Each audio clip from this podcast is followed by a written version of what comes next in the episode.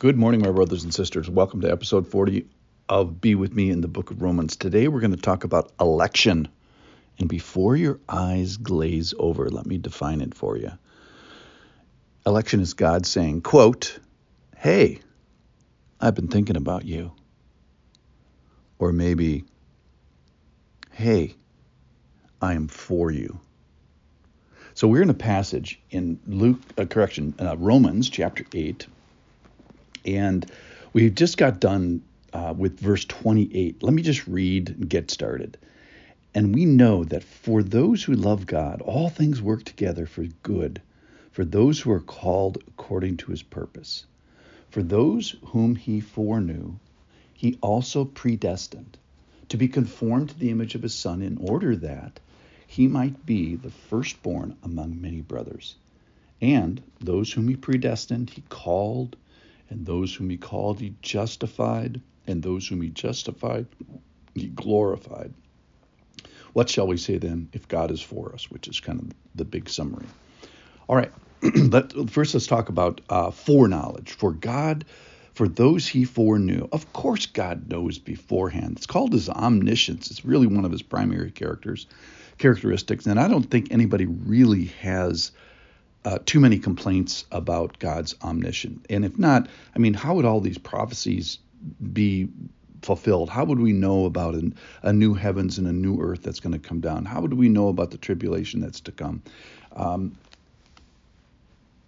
he's been in the business of foreknowing things and and fulfilling prophecy. How would how would he know that you know Jesus was born in Bethlehem and all the other hundreds and hundreds of prophecies in, in Scripture?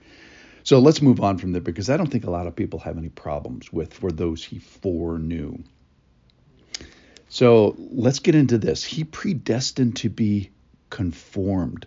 So God is doing something with regards to salvation. He's doing it before we get saved, on the day we get saved, and the days after. So there's this before, during, and after. So he's calling us before, on the day he's moving spiritual furniture around and justifying us. And then afterwards, he's going to get us, conform us to his son, and glorify us uh, as, as he makes us look like God. So he predestined us to be conformed. So my first thought is that he better, because all have sinned. He's we've gone through seven chapters of frustration and failure and a hundred percent failure rate without him. So he better be predestining, predestining us and have a, a participation in this, this activity. He has to say, hey guys, I've been thinking about you and I've got you and I've had my eye on you for, oh, let me think forever and that He's been working sovereignly uh, to help us.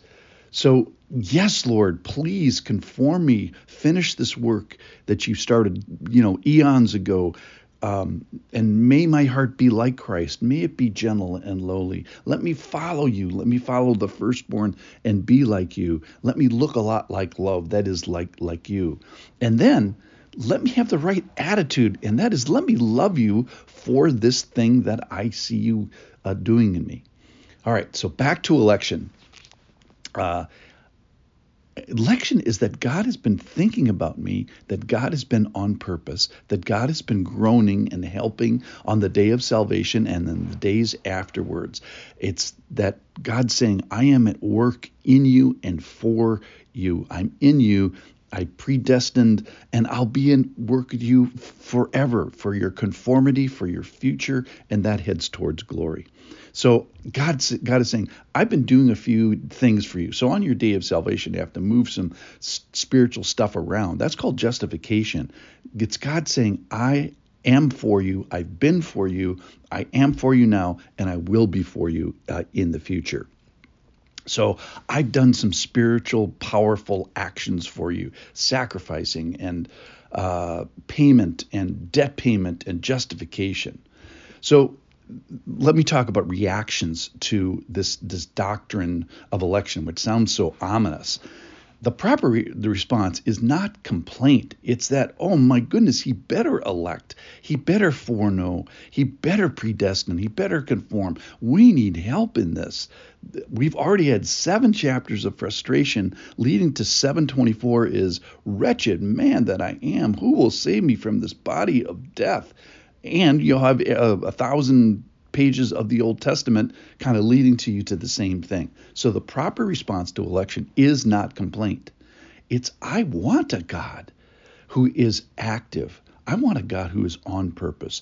I want a God who is groaning for me, who's bigger than my understanding, who's helping me on the day of salvation move this spiritual stuff around, who's helping me on the days after salvation, my sanctification.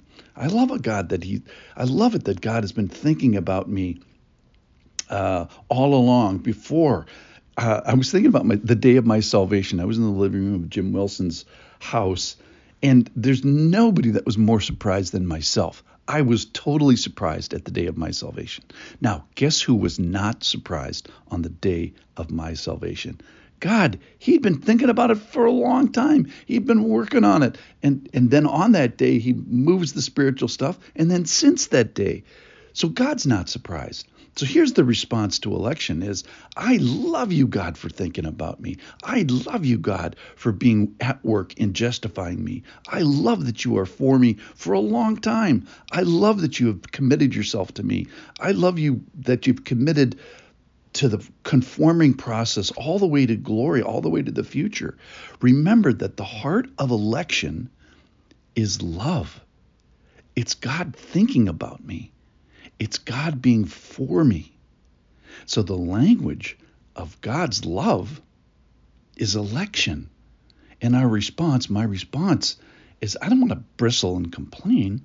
I want to love you for it. Lord, I love you for your foreknowledge and your predestination and your conforming me to your son and your calling of me before and you're justifying me on the day of salvation and you're leading me all the way to, to, to glory. I love you for it. The language of God's love is election. Let's love Him for it. Thank you for listening.